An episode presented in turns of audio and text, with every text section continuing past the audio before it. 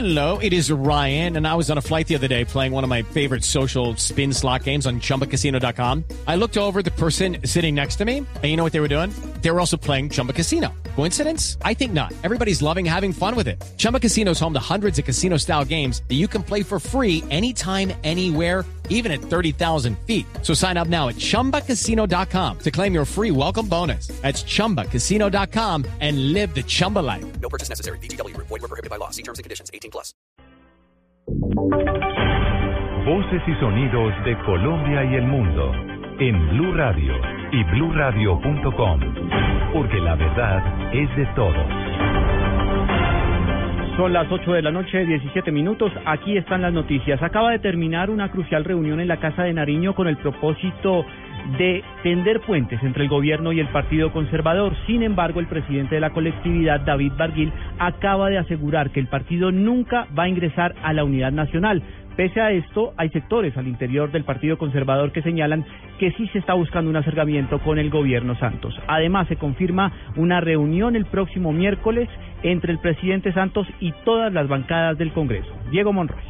A esta hora se adelanta una importante reunión en la Casa de Nariño entre el presidente Juan Manuel Santos y el presidente del Partido Conservador David Barguil. Este encuentro sería para que esta colectividad, al parecer, vuelva a la llamada unidad nacional. Al respecto se refirió el vocero del conservatismo en el Congreso, Hernán Andrade. Yo le planteé al presidente Santos que si el expresidente Pastrana y si Marta Lucía Ramírez habían hecho parte ya de la Comisión de Paz, que buscáramos puentes para acuerdos institucionales. Eso no es intempestivo, es un trabajo que venimos realizando, lo que venimos acompañando al presidente Santos y creemos que hay espacio para acuerdos institucionales no burocráticos para entrar a acompañar el gobierno. Y le quiero dar otra noticia. A las once y media de la mañana del próximo miércoles nos convocó el presidente Santos a toda la bancada. En otros temas políticos, para mañana quedó aplazada la discusión de la reforma de equilibrio de poderes en la Comisión Primera del Senado. Este jueves se votará el artículo de la lista cerrada del Senado Regional, la Comisión de Aforados y el artículo referente a las funciones del Procurador. Diego Fernando Monroy, Blue Radio. Concluyó la segunda reunión de la Comisión Asesora de Paz. En el encuentro encabezado por el presidente Santos y en el que estuvo ausente el expresidente Andrés Pastrana, quedaron planteados los retos de la aplicación de la justicia transicional. Silvia Patiño.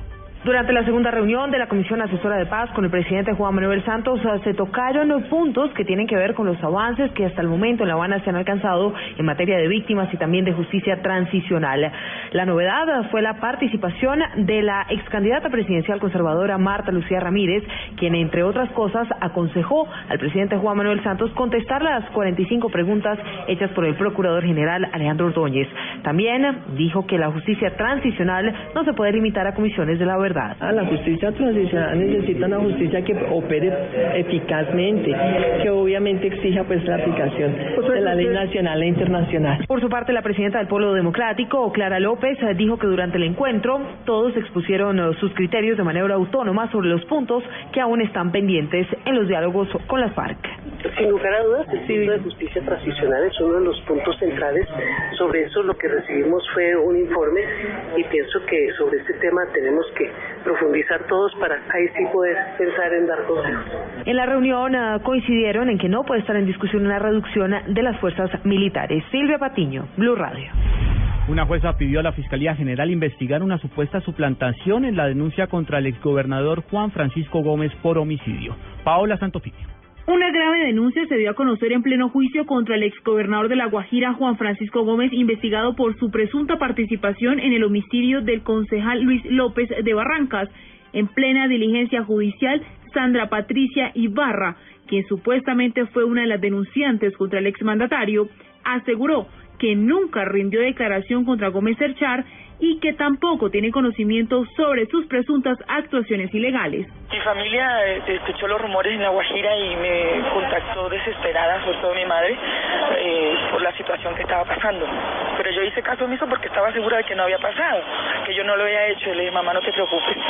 Y le envié a ella. Por esta razón, la jueza especializada de Bogotá solicitó a la Fiscalía que investigue estos graves señalamientos, pues Sandra Patricia Ibarra aseguró que se adulteró una denuncia que había radicado por un caso de corrupción. Paola Santofimio, Blue Radio.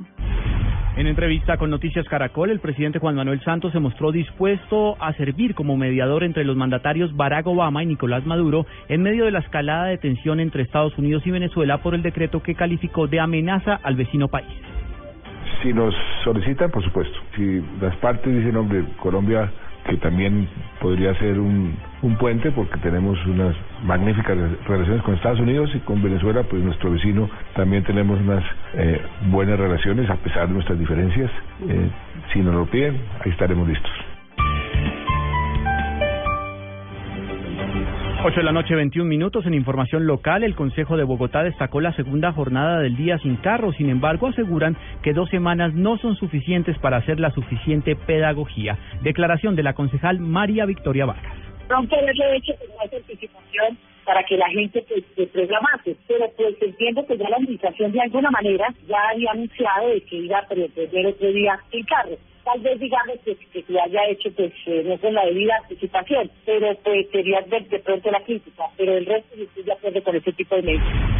Hay polémica en Bogotá por la construcción de una casa para ayudar a animales eh, callejeros. Todavía no se ha construido y es un proyecto que tiene un costo de más de 12 mil millones de pesos. María Juliana Silva.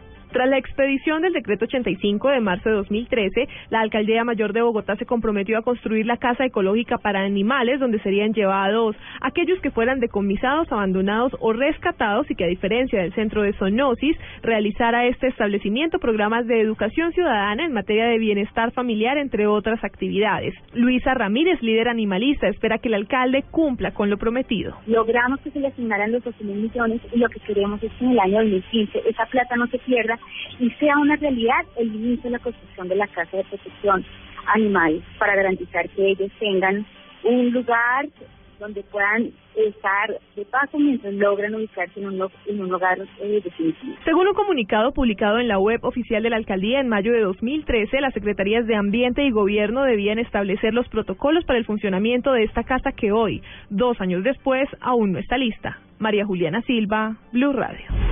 Conozcamos el estado de la movilidad en Bogotá. El reporte es de Juan Esteban Silva. Hola, buenas noches. Un vehículo particular atropelló a un peatón en la calle 77 con carrera 14 sentido oriente-occidente. En el hecho, una persona resultó lesionada. De igual manera, un vehículo particular y un motociclista colisionaron en la carrera décima con calle 13 sentido sur-norte. Se registra tráfico lento y paso restringido en el sector. Las vías y el sistema Transmilenio operan con absoluta normalidad a esta hora en Bogotá. Juan Esteban Silva, Blue Radio. Ampliación de estas y otras informaciones en blueradio.com. Continúen con la nube.